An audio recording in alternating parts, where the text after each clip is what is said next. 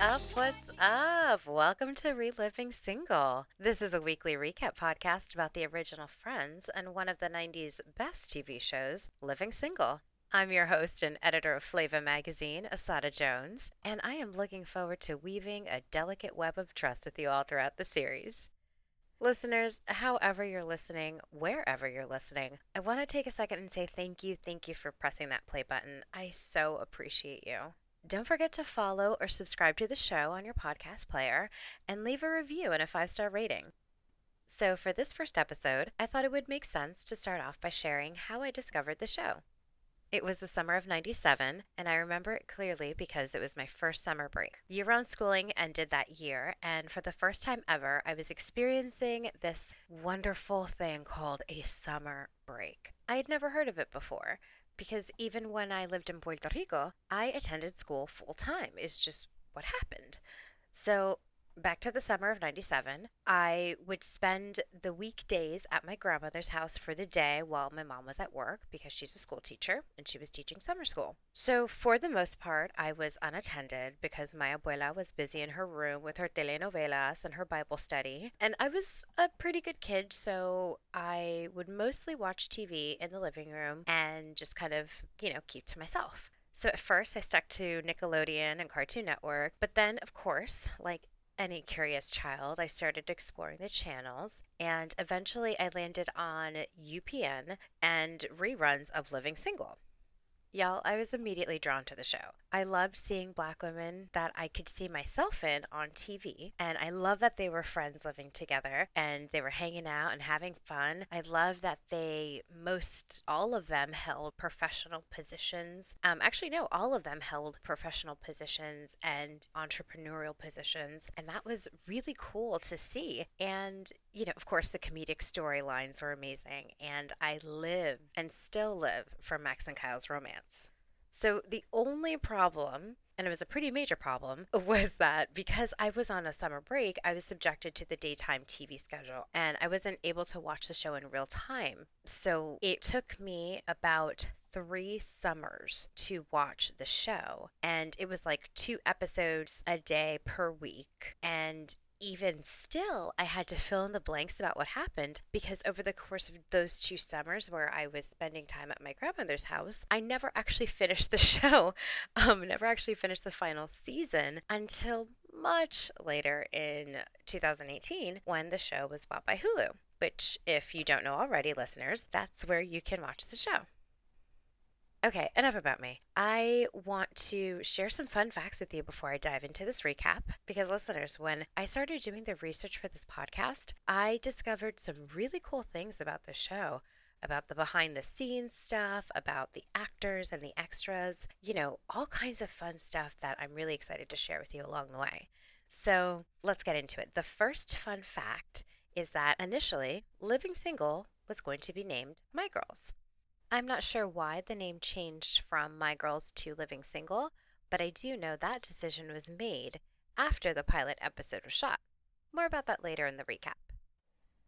Fun fact number two is that Queen Latifah sings and raps the iconic theme song of this series. I think we all knew that, but I had to mention it anyway. Interestingly enough, the decision to have her sing the theme song was made after the show's title was changed from My Girls to Living Single, which to me is like, why wouldn't you have Queen Latifah do it in the first place? But whatever. I'm glad it happened how it happened because it's hella catchy and the jazzy outro is so iconic. Fun fact number three is that creator of the show, Yvette Lee Bowser, became the first black woman to develop her own primetime series with Living Single. Before creating her own projects, she worked on shows like A Different World, and after Living Single, she went on to produce Half and Half and a bunch of other shows. Fun fact number four is that Living Single was the second sitcom to feature four black female leads. The first show to do so was a sitcom called 227 and it aired on NBC from 1985 to 1990. The series stars Marla Gibbs, Regina King, Alaina Reed Hall, Jackée Harry, and Helen Martin. My last fun fact is that Living Single was the most watched show in black households for all five seasons on air. The only other series to tie that record is The Parkers, which ran from 1999 to 2004. All right, so let's dive into this recap. We're starting with Season 1, Episode 1 Judging by the Cover. The episode opens up on Sinclair James, played by Kim Coles. She is the receptionist at Flava magazine, and she's answering the phone in like this crazy Australian accent, or maybe it's an English accent. I can't quite place it. But she's doing that in order to get the caller to think that Flava is an international magazine. We then get our first appearance of Khadijah James, played by Queen Latifah. She is the owner of Flava magazine and the cousin of Sinclair James. She reminds Sinclair that Flava is a grassroots company and she needs to like relax. So Sinclair then code switches into a black scent, which isn't any better, but it's kind of adorable. Hello, Flava Magazine, the freshest taste in news and views. How may I help you, love? Sinclair, what are you doing? I'm making them think we're international. Make them think we need some money. And keep in mind, this is a grassroots publication. Got it. Yo, yo, yo, hook you up, G? So, Regine Hunter, played by Kim Fields, enters the office in like this cloud of bougie and announces that she's being wined and dined by a new suitor with money. His name is Brad Hamilton. Khadijah starts to give Regine a hard time about, you know, dating guys for just their money and all of the things that they give her. She's kind of mean about it, but it's like real dating advice, and she's not wrong. I mean, she's kind of harsh, but she's not wrong. Could her delivery be a little bit nicer, a little bit more empathetic? Yes. But is that what was happening in the 90s? No. Like the trope of the 90s is that like friends crack jokes and we're like kind of mean and passive aggressive with each other. And that's definitely a trend throughout the series. Um, side note, I'm glad that we as a society got away from that because that's like not a healthy portrayal of relationships or friendships. And uh, it's kind of modeling really terrible behavior, I think. And I get that it's a sitcom and everything is supposed to be tongue in cheek and it's all for a laugh. But I do think there is something about our imitating life and all that stuff. So anyway, I'm just glad that the friendships that we see on TV are a little bit more emotionally um, mature. But don't get me wrong, I love the series and I'm never going to stop watching it.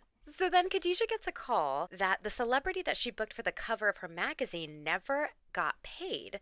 So they aren't showing up to the photo shoot. Turns out the celebrity was Maya Angelou, and Sinclair forgot to send the check because she was busy working on her cosmetology thesis called Purple Lipstick, the Black Woman's Enemy. Sinclair, what a mess. I just want to mention that in this scene, the fashion is so 90s. Like, Khadijah is wearing this, like, oversized pantsuit. Regine has this insane scarf on her head with, like, this crazy outfit. Oh, it's so good. The fashion in this series is, like, ah, perfect. All right, so the next scene brings us to the house that Khadijah, Sinclair, and Regine all share together.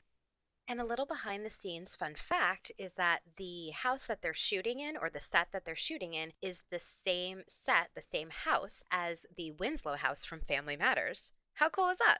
My guess is that in the first pilot episode, they wanted, you know, obviously the girls to live in a house, but then when it came time to explain how all the neighbors were popping in and out in such close proximity to each other, uh, they had to find a better way to explain that than, like, you know, individual houses. So then they moved them all to a brownstone, which I think makes the most sense. But Anyway, moving on. So we open up in the living room with Sinclair and Overton Jones. Overton is played by John Henton, and he is their handyman. Overton is explaining to Sinclair how you fix a vacuum, and he's kind of mansplaining to her, but it's kind of adorable because they are both so like innocent and like wide eyed that the whole interaction is super cute and somehow you know immediately that these two have like a little flirtation going on. So then the one and only Kyle Barker, played by T.C. Carson, walks into the house. He's Overton's roommate, and he's looking for Overton to go back to their place and fix the TV for the game that's happening that night. They then have this funny aside. You know how in sitcoms people would like talk to the side of a scene, but it's like within full earshot of everybody else in the room? Yeah, they have one of those. And Kyle starts making fun of Overton for spending so much time at the girls' place and taking so long to actually ask Sinclair out. Overton then has this great comeback and he says, Listen, I'm weaving a delicate web of trust with Sinclair. Today, she's letting me fix the vacuum. I figure once I get up under that sink, I'm in there.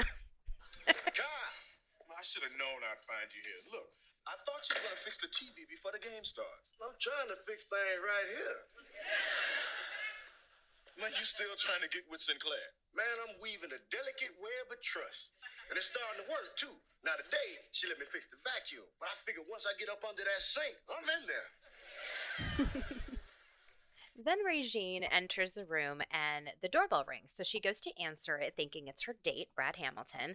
But turns out it is Maxine Shaw, attorney at law. My favorite character has entered the chat. Maxine Shaw is played by the phenomenal Erika Alexander, and she and Kyle have chemistry from the jump. I'm talking sexual tension you can cut with a knife, and I am here for it. I am so here for it. All right, so Max comes in and she's bragging about her latest win in the courtroom, and it's freaking awesome because she is, you know, Maxine Shaw, attorney at law, one of the best lawyers in New York City. I'm making that part up, but I'm assuming she is because she's the best. Max, Ace, what's up, baby girl? Today, my look and my law were fierce. I got my client the house, the Winnebago, alimony, and 70% of all the assets he tried to conceal. I left that man with nothing but a lint ball and half a tic tac. Ha!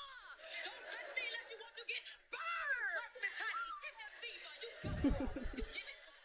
Eventually, Regine's date shows up and he picks her up at the door, and the girls are wild. They are so thirsty for this man that they are openly hitting on him in front of Regine and like being all flirtatious with him is crazy. The scene ends with Regine leaving with Brad and the girls just lusting after this man. The next scene takes us back to the headquarters of Flava magazine, and a woman walks in requesting to take out a full page ad in Flava for her restaurant. So she's talking to Sinclair, and because this is the 90s, the woman decides to pay with a check. So Sinclair is able to see the owners of the restaurant. They are Tiana Graham and Brad Hamilton. And without even thinking, our sweet Sinclair says, Oh, I know Brad Hamilton. And the woman, who we are now assuming is Tiana, responds with the classic, Oh, really? How do you know my husband? Yikes. I would not know how to handle a situation like that. Thankfully, this has never happened to me, but I do know this has happened to a very close friend of mine. And I mean, she handled it gracefully. Sinclair, on the other hand, is like highly suspicious. She makes up this lie and is like, oh, I misspoke. I don't know your husband. And just like runs away in the most comical way. If she had no idea that Brad was cheating on her, she absolutely knows now. That's how obvious our girl was being. All right, so the next scene has Khadijah, Sinclair, and Max in the kitchen back at the house, and they're talking about Regine's trifling ass man, and they're debating who's going to tell her the news. Initially, the girls make a very questionable choice and they decide not to tell Regine about Brad and they decide that, you know, she'll figure it out on her own. But then Regine comes into the kitchen and she's just bragging away about Brad, about how wonderful he is and about how he wants to take her away to Martha's Vineyard for the weekend. And here is where we have one of my favorite exchanges of the episode. Regine says about Brad, something tells me he might like a wife. And then Sinclair replies, Oh, you know your man, girl. Filing this man under F for fine, fabulous, and my future. Hmm. Something tells me he might like a wife. you know your man.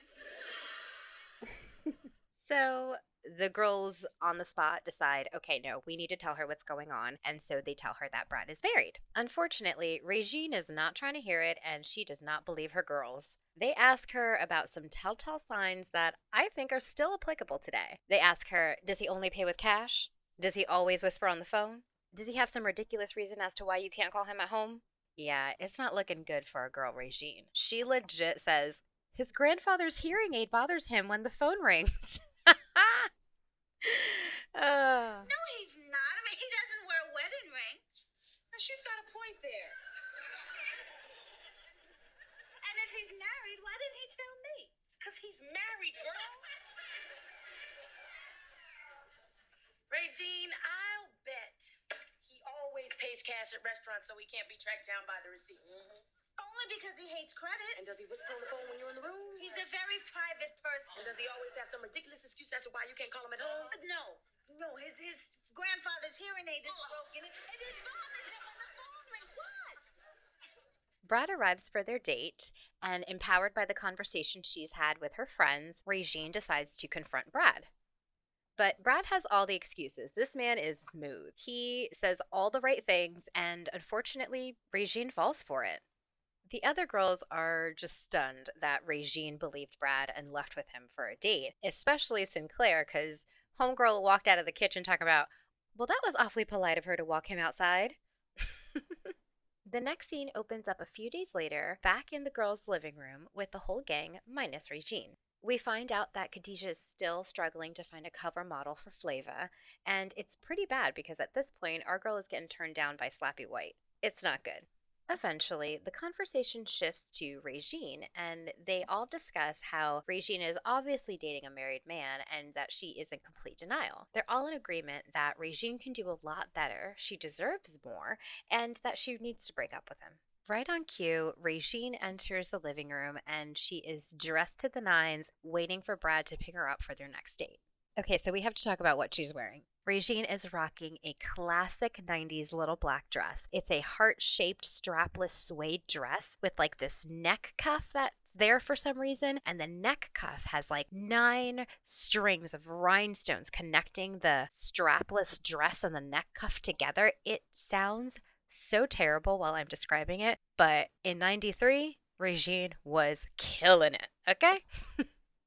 While she's waiting, the rest of the gang try to talk to her and try to get her to see the light, but unfortunately, our girl Regine is just so digmatized and she says the classic side piece lines like, he said his marriage was over before he met me, and I have to trust him, and he said he's going to leave his wife and then we'll be together and then we can put this all behind us. Ugh.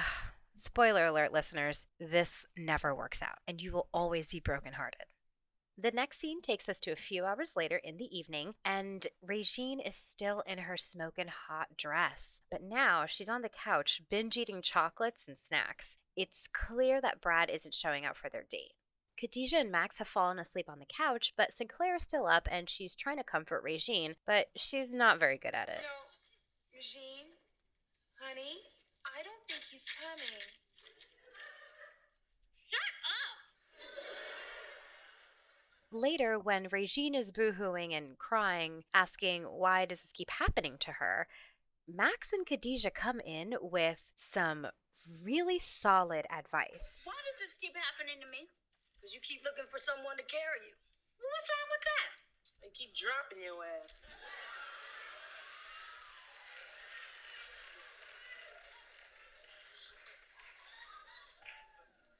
All I want is the best. I mean, I want a man that knows that fine wine doesn't come with a twist off cap. You know, I don't know how you got to be so snooty. You ain't but one generation out the projects your damn self. So what? I'm not supposed to want more? Of course. You can get it on your own. You can do anything. You're a woman. Hear you roar! All jokes aside, I really feel Regine in this scene. She just wants a better life for herself and she's looking for a partner who can provide that for her. But you know, she'll come to find out that she can provide that life for herself, and the partner that is meant for her is going to be the icing on the cake, not the cake. Ugh, I love Regine's storyline throughout this series. It was so easy to discount her when I was younger because she just seemed really superficial, and there were so many things about her life that just went over my head when I first watched the series, obviously. But now, as an adult, I'm able to appreciate the nuances of her character and her overall storyline. And of course, Kim Fields does an amazing job portraying Regine. It's perfect casting. All right, so in the final scene of the episode, also known as the tag, the core four are in the bathroom celebrating Flava Magazine's latest release. The issue is doing much better than expected, and in fact, it sold out because of Khadijah's featured article about the dangers of dating married men. Turns out, Khadijah didn't need to put a celebrity on the cover to sell copies of her magazine.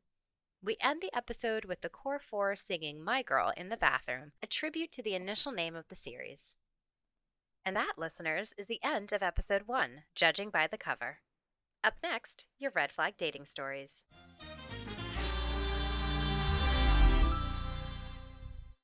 All right, I'm back, and now it's time for red flags.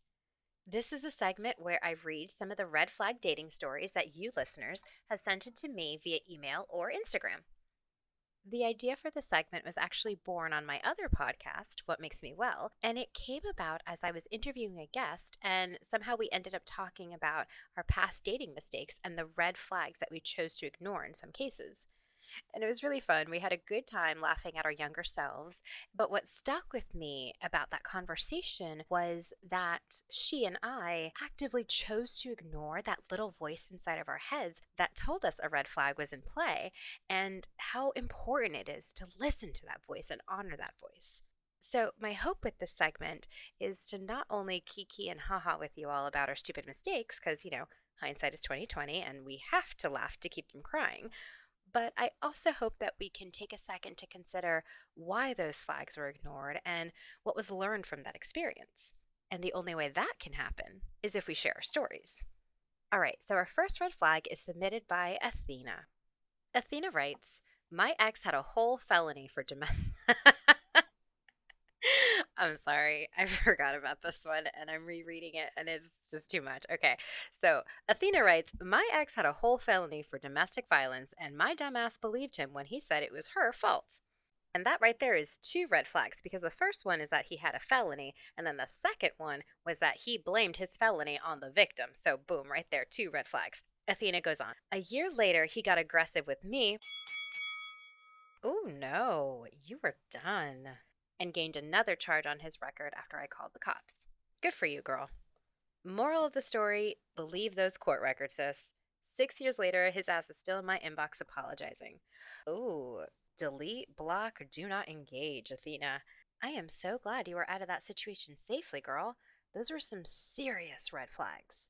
And not for nothing, that is so common of abusers to blame the victim. Like, oh, she ran into my fist and she made me mad, so I had to hit her. What kind of bullshit is that? If you ever hear anything like that, any sort of victim blaming, run. That is a red, red flag. Whew. All right, the next red flag is coming from, uh, let me think of a name, Jasenia. And Jasenia writes, this is more of a red neon flashing sign, but within the first 20 minutes of a first date, he told me a story about how he paid to receive a blowjob from a stripper. And no shame on the profession or anything, but that is not something that comes up naturally on a first date. Oh, girl, you are so right. That is a red flag. That man is trying to just tell you a little bit about his lifestyle, and that does not sync with your lifestyle. I can tell. So uh, she says, that's not something that comes up naturally on a first date. So if you're intentionally telling me that minutes into meeting me, what else do you have going on?